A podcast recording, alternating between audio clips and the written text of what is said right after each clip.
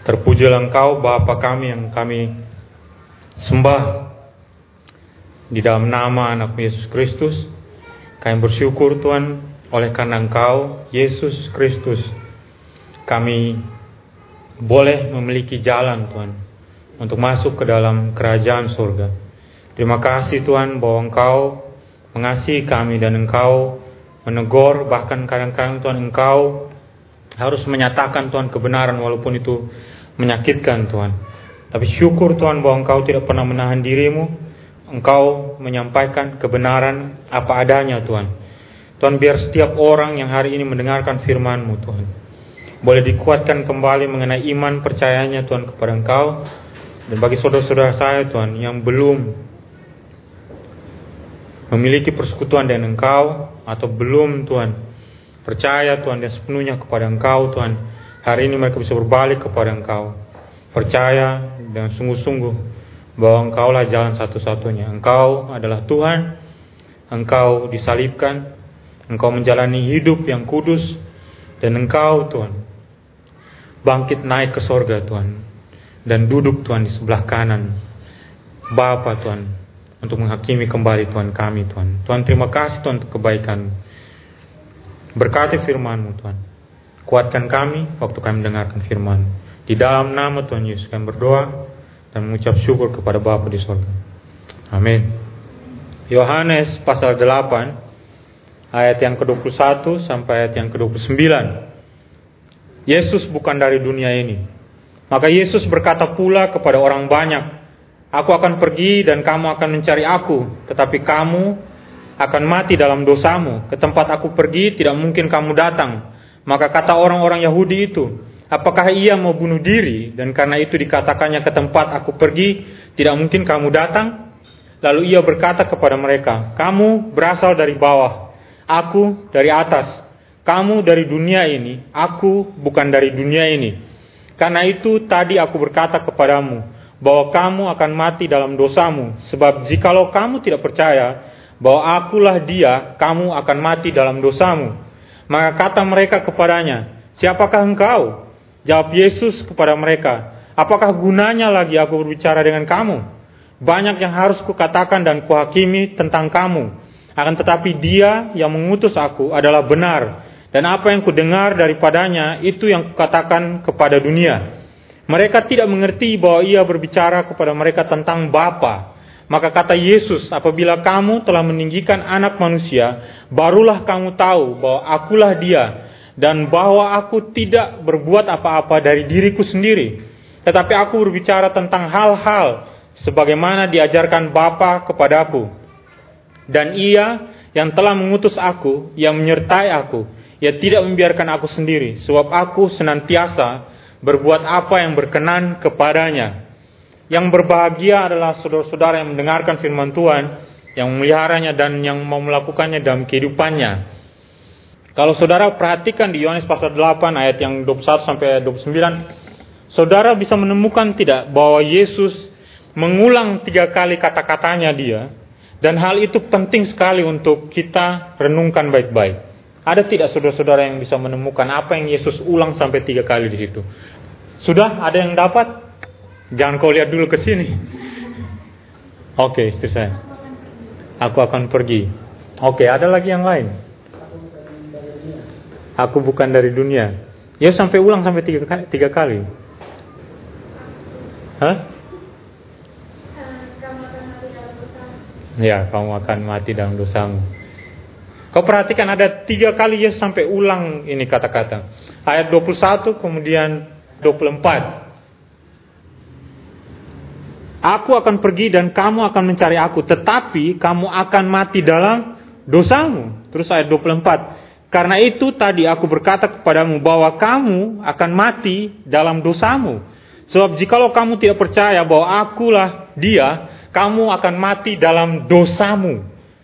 Yesus sampai ngomong sampai tiga kali. Berarti itu penting sekali untuk kau perhatikan dan kau renungkan. Yang kamu akan mati dalam dosamu. Itu bukan pernyataan yang mudah untuk kau terima sebagai orang yang terbiasa untuk mendengarkan bahwa penginjilan itu harusnya baik. Penginjilan itu mestinya tidak boleh menyerang orang. Penginjilan itu tidak boleh bicara tentang dosa. Tapi Yesus langsung dia langsung bilang kau akan mati dalam dosamu. Ya, kalau kau baca Amsal pasal 27 ayat 5 sampai ayat yang ke-6 dia bilang seperti ini, lebih baik teguran yang nyata-nyata daripada kasih yang tersembunyi. Seorang kawan memukul dengan maksud baik, tetapi seorang lawan mencium secara berlimpah-limpah. Itu pernyataan yang sering kita kutip, tapi tidak mudah loh untuk menjadi orang yang real. Tidak mudah untuk menjadi orang yang jujur dan bicara apa adanya. Kebanyakan orang berusaha untuk menghindar tidak bicara apa adanya. Bahkan kita punya penginjilan, kita lebih menekankan kepada kasih daripada kita bicara tentang kenyataannya bahwa saudaraku, kalau kau tidak bertobat, kalau kau tidak percaya kepada Yesus, kau akan mati dalam dosamu.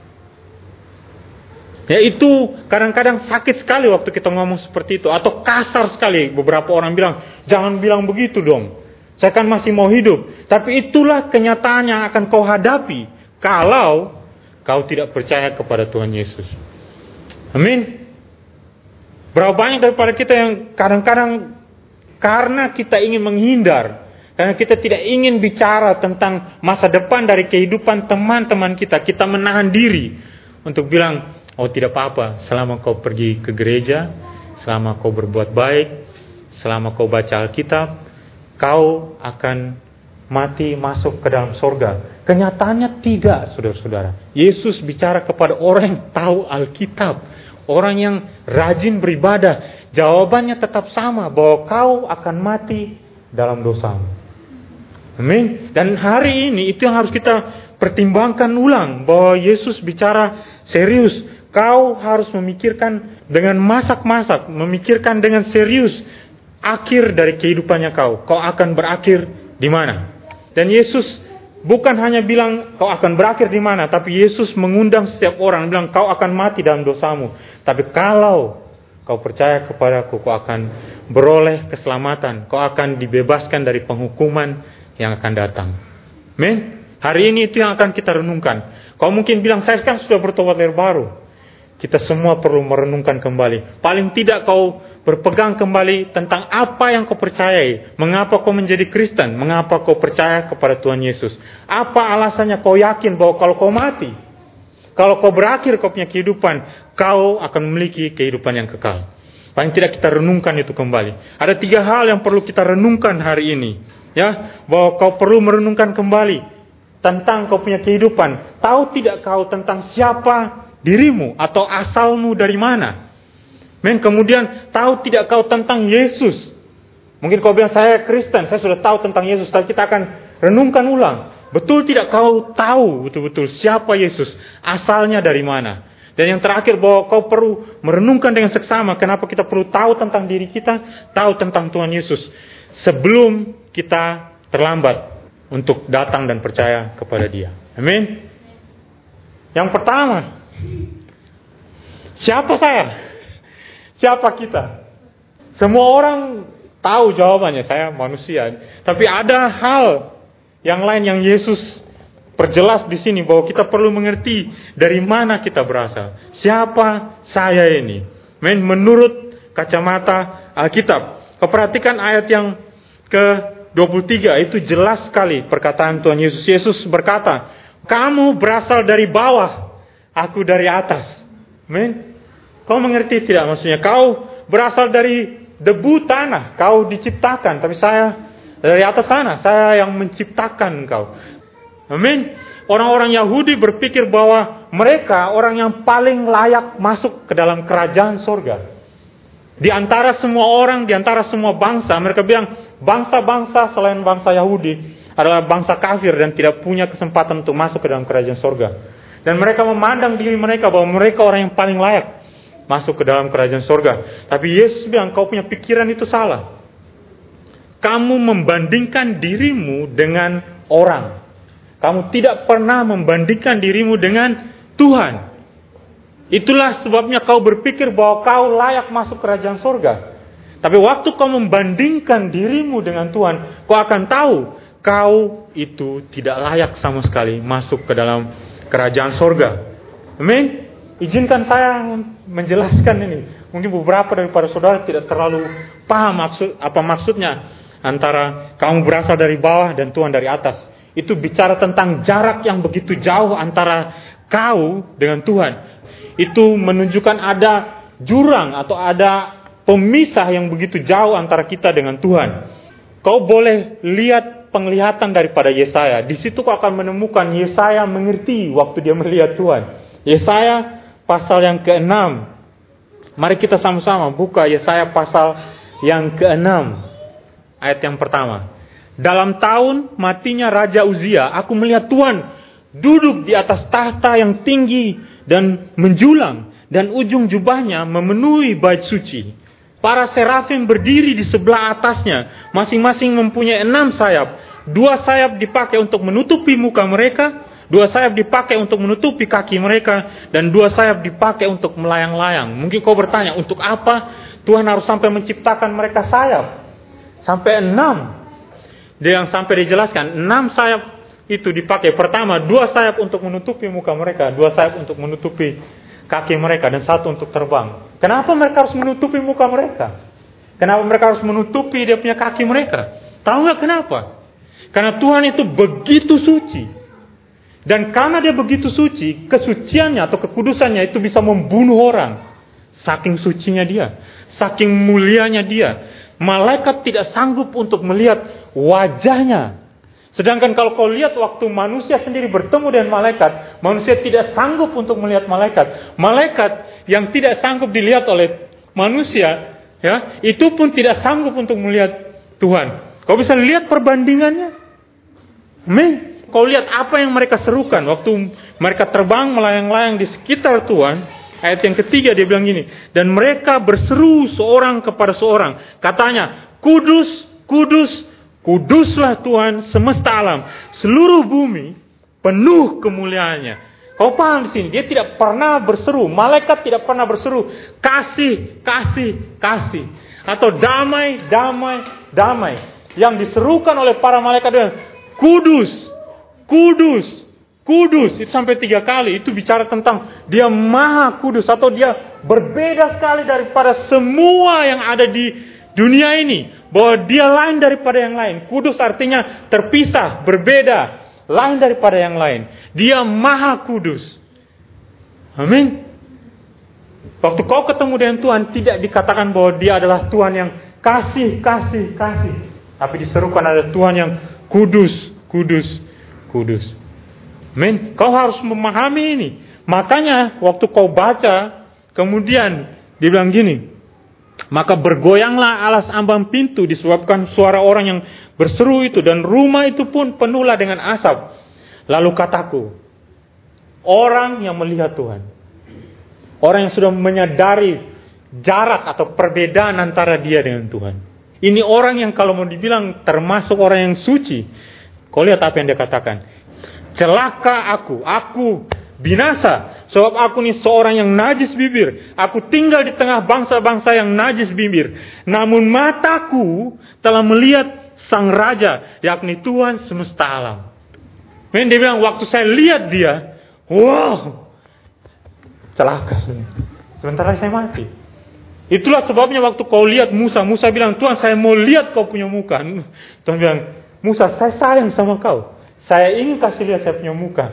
Tapi kalau kau lihat saya muka, tidak ada satu orang pun manusia masih bisa tetap hidup waktu dia melihat saya. Sampai sini kau mengerti waktu Tuhan bilang kamu itu di bawah, saya itu di atas. Kamu pikir kamu itu suci? No. Makanya Yesaya sendiri orang yang menuliskan bahwa dia bilang gini ya apa? Yesaya 64 ayat 6 daripada saya salah omong. Yesaya sendiri yang omong karena dia sendiri sudah melihat Tuhan semesta alam. Demikianlah kami sekalian seperti seorang najis dan segala kesalehan kami seperti kain kotor. Amin. Karena dia memahami bahwa tidak ada artinya kalau saya membandingkan diriku dengan Tuhan. Waktu Yesus ngomong seperti itu, mestinya orang Yahudi menyadari bahwa kita bukan orang yang paling layak untuk masuk ke dalam kerajaan Tuhan. Amin. Kita pun tidak boleh atau sombong untuk menyatakan saya layak untuk masuk ke dalam kerajaan sorga. Itulah sebabnya Yesus di dalam perumpamannya dia bilang ada orang Farisi berdoa di hadapan Tuhan. Tuhan saya sudah lakukan ini, saya sudah lakukan ini. Saya sudah berpuasa, saya sudah menyumbang, saya sudah berikan ini. Tidak seperti orang itu yang lagi berdoa di pojok sana. Saya tidak seperti itu. Ya, dia berpikir dia orang paling layak, tapi Tuhan bilang orang yang merasa dirinya yang paling tidak layak justru yang paling layak untuk masuk ke dalam kerajaan Tuhan. Amin. Kau perlu memahami, Yesus mengingatkan tentang asal daripada orang-orang Yahudi. Asal daripada kita semua. Asalnya kita itu dari mana? Dari debu. Sejak manusia jatuh dalam dosa, tidak ada satupun kesalahan kita, kebaikan kita, kesucian kita yang membuat kita bisa pergi ke tempat Yesus pergi. Makanya Yesus bilang, kamu dari bawah, aku dari atas. Ke tempat aku pergi, kamu tidak akan pernah bisa pergi. Kenapa? Karena surga tempatnya orang yang dilayakkan oleh Tuhan. Tidak ada satupun dari kita yang bisa bilang hari ini, saya layak masuk ke dalam kerajaan surga. Kenapa? Karena kita dari bawah. Karena dibandingkan kekudusan Tuhan, tidak ada seorang pun yang layak masuk ke dalam kerajaan surga. Amin.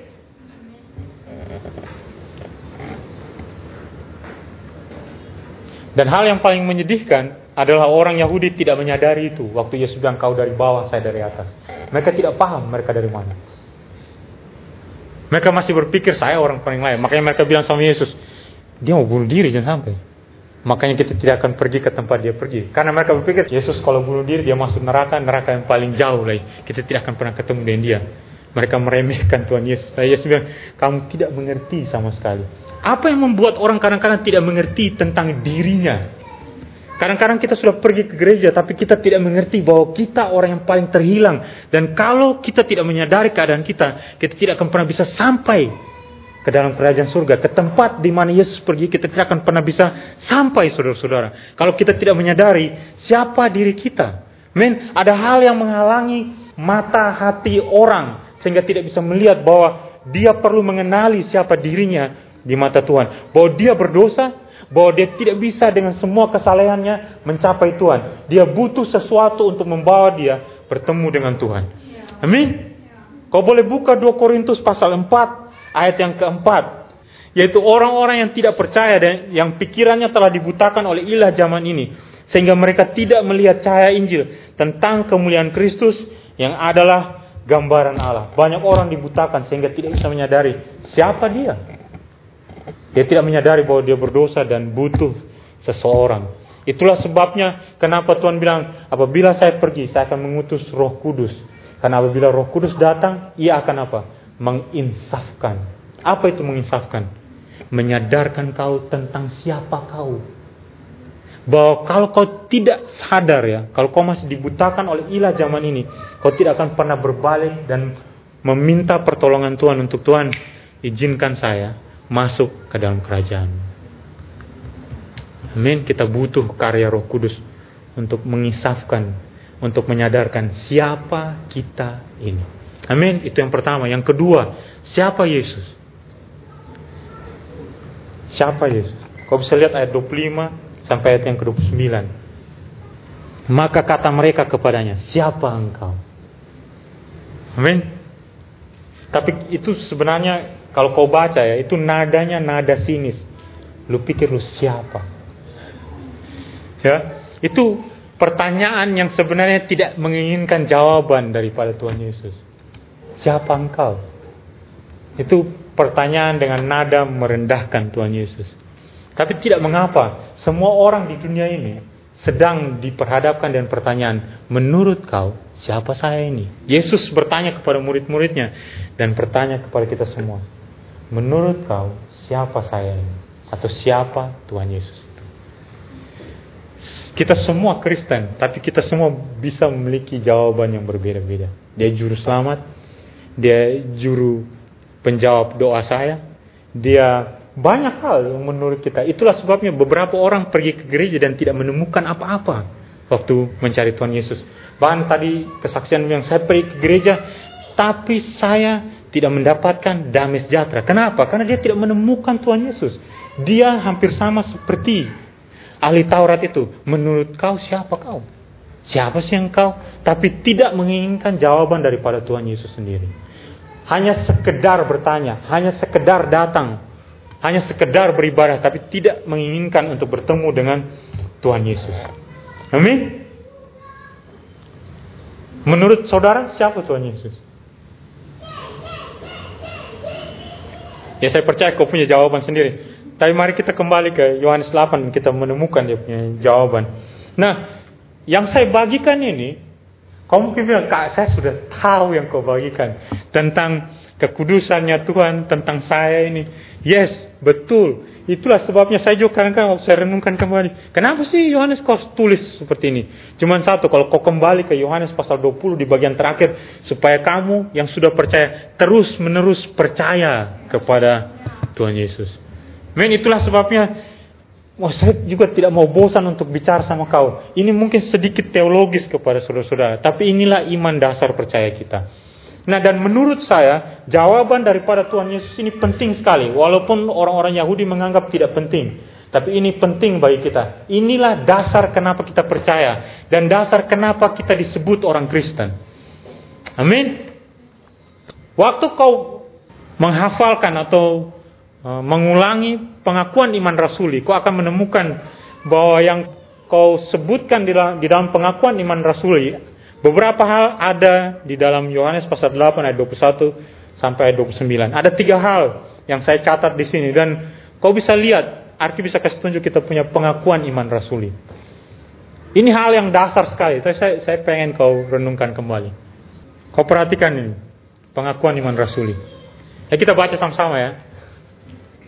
Aku percaya kepada Allah, Bapa yang Maha Kuasa, Halik langit dan bumi, kepada Yesus Kristus anaknya yang tunggal, Tuhan kita, yang dikandung dari roh kudus, lahir dari anak darah Maria, yang menderita sengsara di bawah pemerintahan Pontius Pilatus, disalibkan, mati dan dikuburkan, turun ke dalam kerajaan maut, pada hari yang ketiga, bangkit pula dari antara orang mati, duduk di sebelah kanan Allah, dan dari sana ia akan datang untuk menghakimi orang yang hidup dan yang mati. Aku percaya kepada Roh Kudus, gereja yang kudus dan am, persekutuan orang kudus, pengampunan dosa, kebangkitan tubuh dan hidup yang kekal. Itu yang ada di dalam pengakuan iman kita. Dan beberapa hal di situ ada di sini ya mengenai siapa itu Yesus. Dan itu yang kita percaya sebagai orang Kristen, ya. Kau bisa perhatikan kembali di sini ayat 24 dan ayat yang ke-28. Yang pertama, kalau di situ dia bilang dan aku percaya kepada Allah, pertama kepada Bapa dan kedua kepada Yesus Kristus anaknya yang tunggal. Dia bilang apa? Tuhan kita. Yesus kita panggil Tuhan, bukan manusia. Dan kau temukan di Yohanes 8 ayat 24 dan ayat 28 dia bilang begini. Yesus dua kali dia sebut di situ. Karena itu Tadi aku berkata kepadamu bahwa kamu akan mati dalam dosamu, sebab jikalau kamu tidak percaya bahwa akulah dia. Terus ayat 28. Maka kata Yesus apabila kamu telah meninggikan anak manusia, barulah kamu tahu bahwa akulah dia. Dua kali Yesus bilang akulah dia. Bagi kita susah dimengerti. Maksudnya apa? Akulah dia. Tapi bagi orang Yahudi, mereka sudah paham apa yang dimaksudkan oleh Tuhan Yesus. Kalau kau baca terjemahan BMK-nya, Kau akan memahami apa maksud akulah dia. Itulah sebabnya aku berkata kepadamu bahwa kalian akan mati di dalam dosa-dosamu. Dan memang kalian akan mati dalam dosa-dosamu kalau tidak percaya bahwa akulah dia yang disebut aku ada. Kau paham ini kata-kata? Aku ada. Ini agak teologis sedikit, tapi kau harus mengerti. Karena Yesus mengul di, di Yohanes kau akan terus menemukan bahwa dia selalu bilang, aku ada. Aku ada. Dia merujuk kepada Yesaya 43 ayat yang ke-10. Ini terjemahan VMD-nya, versi mudah dimengerti. Dia bilang ini, Tuhan berkata, kamu umatlah saksiku, kamulah hamba yang kupilih, aku memilih kamu sehingga kamu menolong orang yang mempercaya aku. Aku memilih kamu sehingga kamu mengerti bahwa akulah ia. Ya. Tidak ada Allah sebelum aku dan tidak akan ada Allah sesudah aku. Kau mengerti tidak maksudnya? Akulah ia, tidak ada sesudah aku dan tidak ada sebelum aku. Yesus pernah mengutip ini kata-kata waktu dia ketemu dengan Yohanes di Pulau Patmos. Dia bilang ini, akulah Alfa dan akulah Omega. Akulah yang awal dan akulah yang akhir. Aku yang sebelum aku tidak ada dan sesudah aku tidak ada. Aku yang ada di awal. Waktu saya ada, tidak ada satupun yang ada. Dan setelah semua tidak ada, saya masih ada di sana. Ini kata-kata agak membingungkan, tapi saya harap kau paham ya. Kau lagi kuliah, apa yang kau percayai. Nah, bahasa Inggrisnya ini New American Standard Bible ya. You are my witness, declares the Lord, and my servant, whom I have chosen, so that you may know and believe me and understand that I am He. Ya, before me there was no God form, and there will be none after me. Bahasa Inggrisnya sama. I am He, dia bilang itu. Eh, King James Versionnya, ESV-nya sama semua. I am He. Tapi kalau di bahasa Indonesia, aku tetap dia, aku atau aku adalah dia. Atau bilang akulah ia. Seperti itu. Sampai sini kau mengerti tidak? Yesus sebenarnya sedang mengklaim tentang keilahiannya. Ya, yang lebih jelas kau bisa lihat di Keluaran 3 ayat 14. Waktu Musa ketemu dengan Tuhan, dia dia tanya, "Kamu siapa?" Saya harus kasih tahu siapa kepada orang Israel. Dan Tuhan jawab dia. Nah ini terjemahan BMK. Kenapa saya bilang terjemahan BMK itu mempermudah? Karena waktu kau lihat di Yohanes pasal 8 ayat 24 dan ayat 28 kau akan ketemu dengan hal yang sama di keluaran 3 ayat 14. Dia bilang gini, kata Allah, aku adalah aku ada. Amin. Inilah yang harus kau katakan kepada bangsa Israel. Dia yang disebut aku ada, sudah mengutus saya kepada kamu. Jadi waktu Yesus ngomong sama orang Yahudi, dia bilang ini, aku ialah dia. Dia sebenarnya sedang berkata kepada mereka, aku ada. Susah dimengerti, tapi waktu orang Yahudi mendengar kata aku ada, oh dia lagi ngomong tentang, atau dia mengklaim dirinya bahwa dia adalah Yahweh itu sendiri. Jadi kalau kembali ke Yohanes pasal 8, ya, dan kalau kita mau baca menurut apa yang dikatakan ini, mestinya kau baca seperti ini ayat 24. Karena itu tadi aku berkata kepadamu bahwa kamu akan mati dalam dosamu sebab jikalau kamu tidak percaya bahwa aku adalah Tuhan atau aku adalah aku ada, kamu akan mati dalam dosamu. Kalau kau jadi orang Yahudi, kau angkat batu dan kau langsung lempar dia. Kenapa? Kau pikir kau Tuhan? Enggak.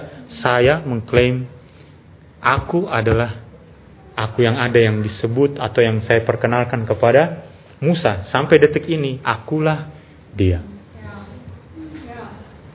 Amin. Sampai sini kau paham? Ya, bagaimana supaya kau bisa masuk ke dalam kerajaan sorga? Dan kau tidak akan bisa pergi kepada Bapa kalau kau tidak mengakui bahwa saya adalah Tuhan itu sendiri. Amin. Saya harap otakmu bisa menangkap ini. Ya, kau paham tidak?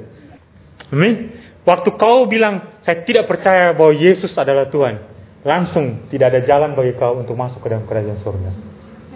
Makanya ini esensi sekali atau ini intisari. Kalau kau tidak mengakui Yesus adalah Tuhan, maka selesai. Apa yang kau percaya tidak ada gunanya sama sekali. Amin.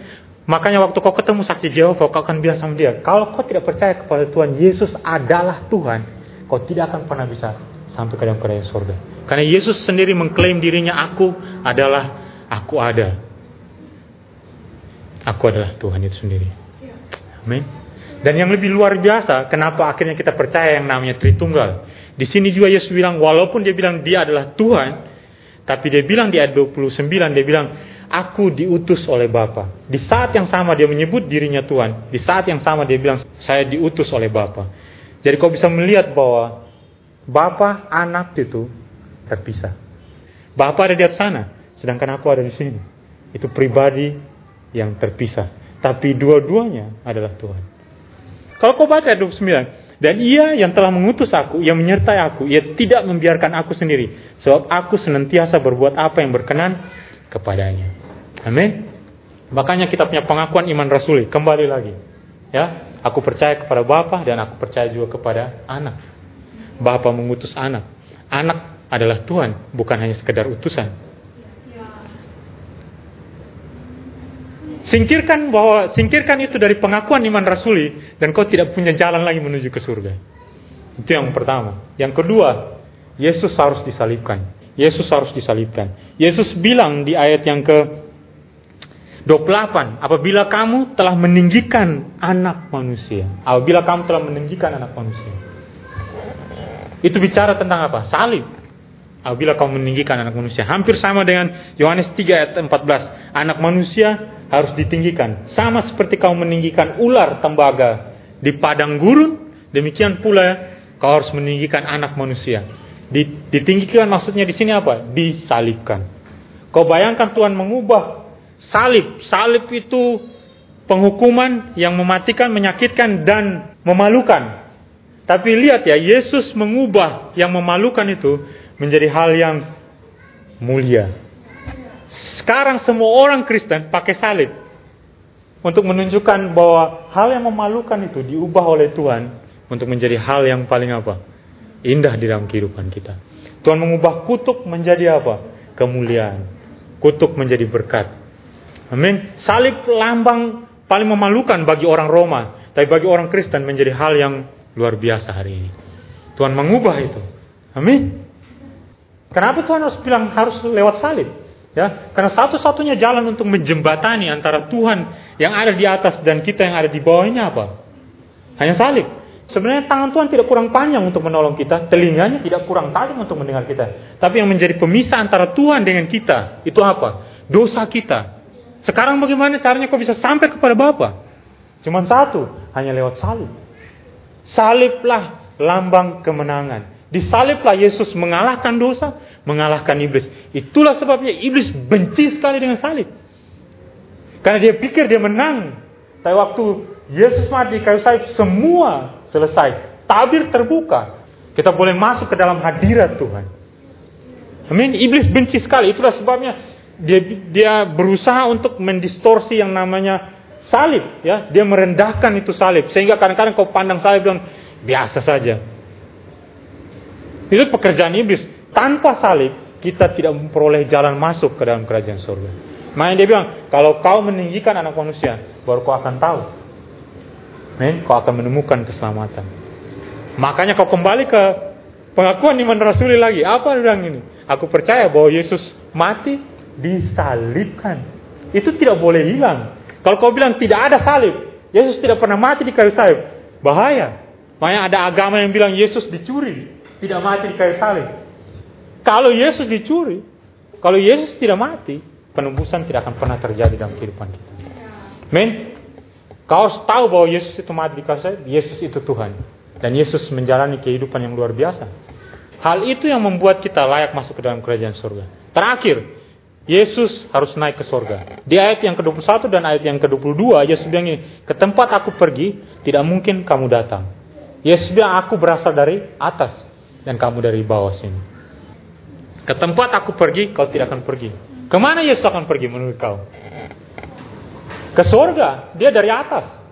Dari sorga maksudnya, cuma satu. Dan itu menunjukkan bahwa Yesus itu mati dan bangkit. Kembali ke pengakuan iman Rasul lagi. Ya, Yesus mati, disalibkan, dikuburkan dan bangkit. Kalau Yesus hanya dikuburkan, dikatakan oleh Paulus, semua yang kita percaya adalah apa? Sia-sia semuanya. Kita orang paling malang di dunia ini kalau Yesus tidak pernah bangkit. Mari kita makan, minum, pesta, besok kita akan mati. Karena kita tidak memiliki jawaban, kita tidak memiliki uh, arah, kita tidak tahu kita akan berakhir di mana. Tapi karena orang karena Yesus bangkit, kita memperoleh jalan. Itulah sebabnya iblis benci sekali dengan kebangkitan, berita tentang kebangkitan, berita tentang salib. Karena itu bicara tentang iman orang Kristen itu dasar sekali bagi kita. Kalau kita sudah tidak percaya itu, selesai kita. Kita tidak memperoleh jalan sama sekali. Kau dengar orang-orang ahli sekarang berusaha untuk bilang bahwa Yesus tidak pernah bangkit. Yesus dikuburkan, kuburnya masih ada. Betul kuburnya masih ada, tapi itu sebagai bukti bahwa kau tidak pernah menemukan jasadnya kembali. Orang Yahudi berusaha bayar itu para apa? prajurit untuk katakan bahwa murid-muridnya telah mencuri mayatnya. Tapi kalau kau baca di 1 Korintus 15 ya, ayat 3 sampai ayat yang ke-6. Sebab yang sangat penting telah kusampaikan kepadamu, yaitu apa yang telah kuterima sendiri ialah bahwa Kristus telah mati karena dosa-dosa kita sesuai dengan kitab suci. Itu pengakuan yang pertama, Yesus itu betul-betul mati. Sudah dipastikan ayat 4 bahwa ia telah dikuburkan dan bahwa ia telah dibangkitkan pada hari yang ketiga sesuai dengan kitab suci. Itu esensi sekali. Bahwa ia telah menampakkan diri kepada Kefas dan kemudian kepada kedua belas muridnya. Itu saksi. Lanjut. Ayat 6 terakhir. Sesudah itu ia menampakkan diri kepada lebih dari apa? 500 500 saudara sekaligus. Kebanyakan dari mereka masih hidup sampai sekarang. Tetapi beberapa di antaranya telah meninggal. Jadi waktu Paulus menuliskan itu, masih ada itu 500 lebih orang yang menjadi saksi bahwa Yesus betul-betul bangkit. Orang sekarang berusaha bilang Yesus tidak pernah bangkit. Dia harus kembali ke satu Korintus dan lihat bahwa ada 500 lebih orang saksi melihat dengan mata kepalanya sendiri Yesus bangkit. Dan oleh karena Yesus bangkit, kita memiliki pengharapan dan kita bilang kalau kita percaya kepada Tuhan Yesus, dia adalah Tuhan, dia menjalani hidup yang suci di muka bumi ini, bahwa dia dikuburkan, eh, dia disalibkan, mati, dikuburkan dan dia bangkit, maka saya beroleh jalan untuk menuju ke tempat di mana dia berada. Amin. Ini dasar sekali. Tapi kau harus ingat kembali, saudara-saudara. Kau bisa sanggah saya dengan kak, saya sudah tahu itu. Yes, pegang itu, percaya itu. Dan jangan pernah sangkal itu. Sekali kau menyangkal itu selesai. Kau tidak punya jalan lagi untuk sampai ke surga. Itu yang kedua. Pertama, kau tahu tentang siapa kau, bahwa kau manusia berdosa, kau tidak akan pernah sampai kepada Bapa kalau tidak melalui Yesus. Yang kedua, kau harus kenali siapa Yesus itu, bahwa dia adalah Tuhan, bahwa dia mati atau ditinggikan, kemudian dia dikuburkan dan dibangkitkan. Dan yang terakhir, Ya, saya fokus kepada orang-orang yang belum percaya. Buat kau yang percaya, saya hanya cuma satu bilang, pegang itu, percaya itu, aku itu, bahkan ya, beritakan itu.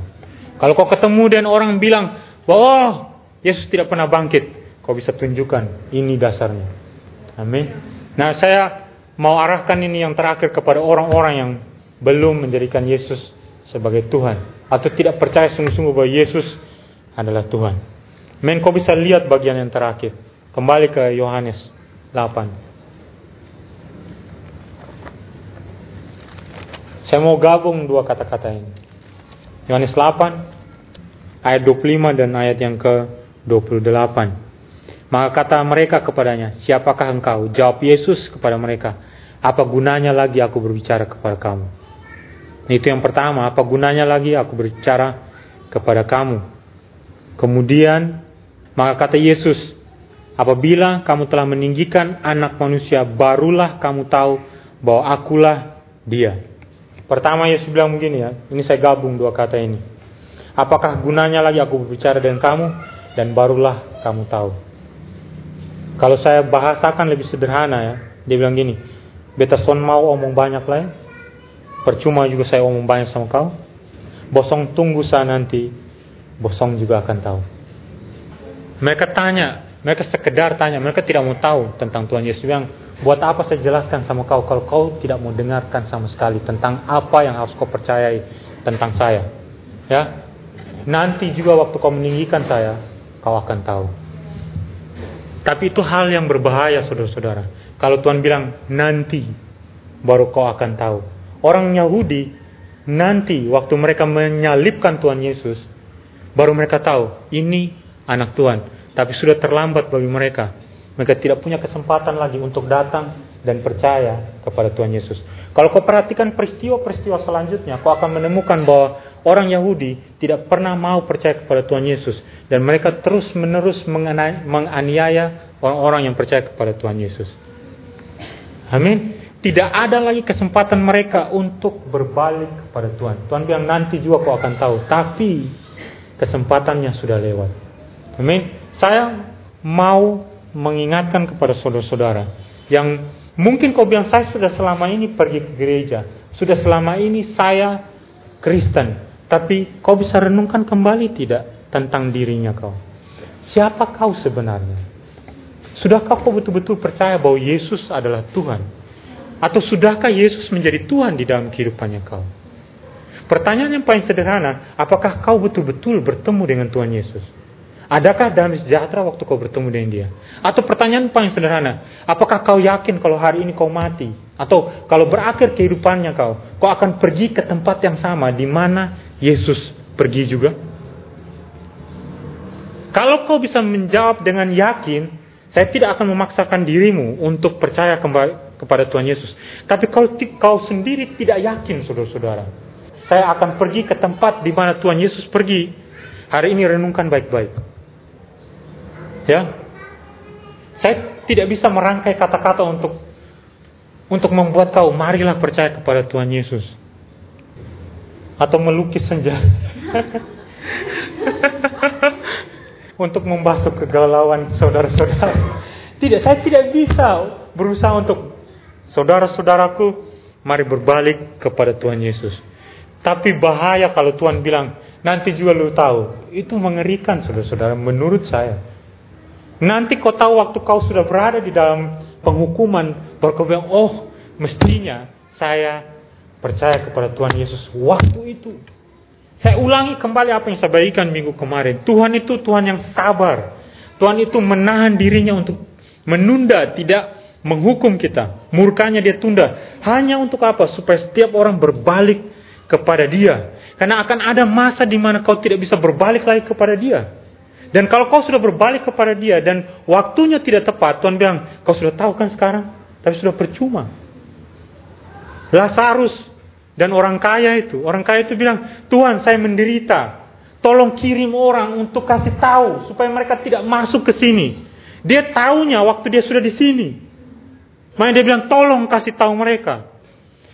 Bapak Abraham bilang, percuma. Di sana sudah banyak kesaksian. Mereka hanya perlu mendengarkan dan percaya.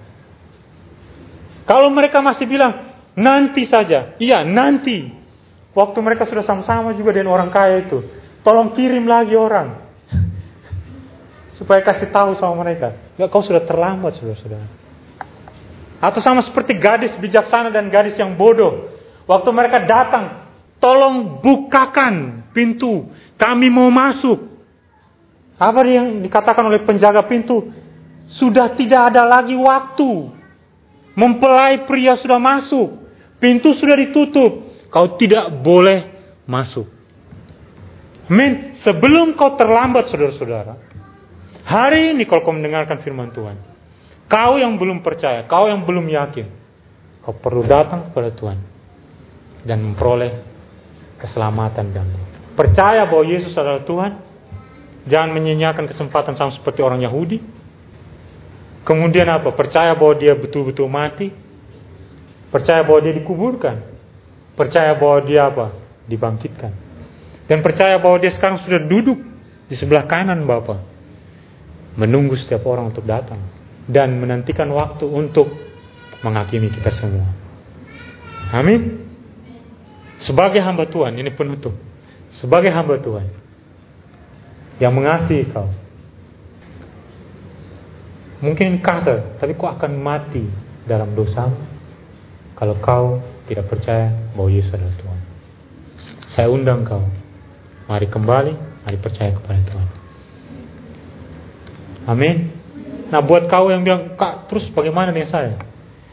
Teruslah percaya kepada Tuhan Yesus. Terutama di masa-masa yang sukar.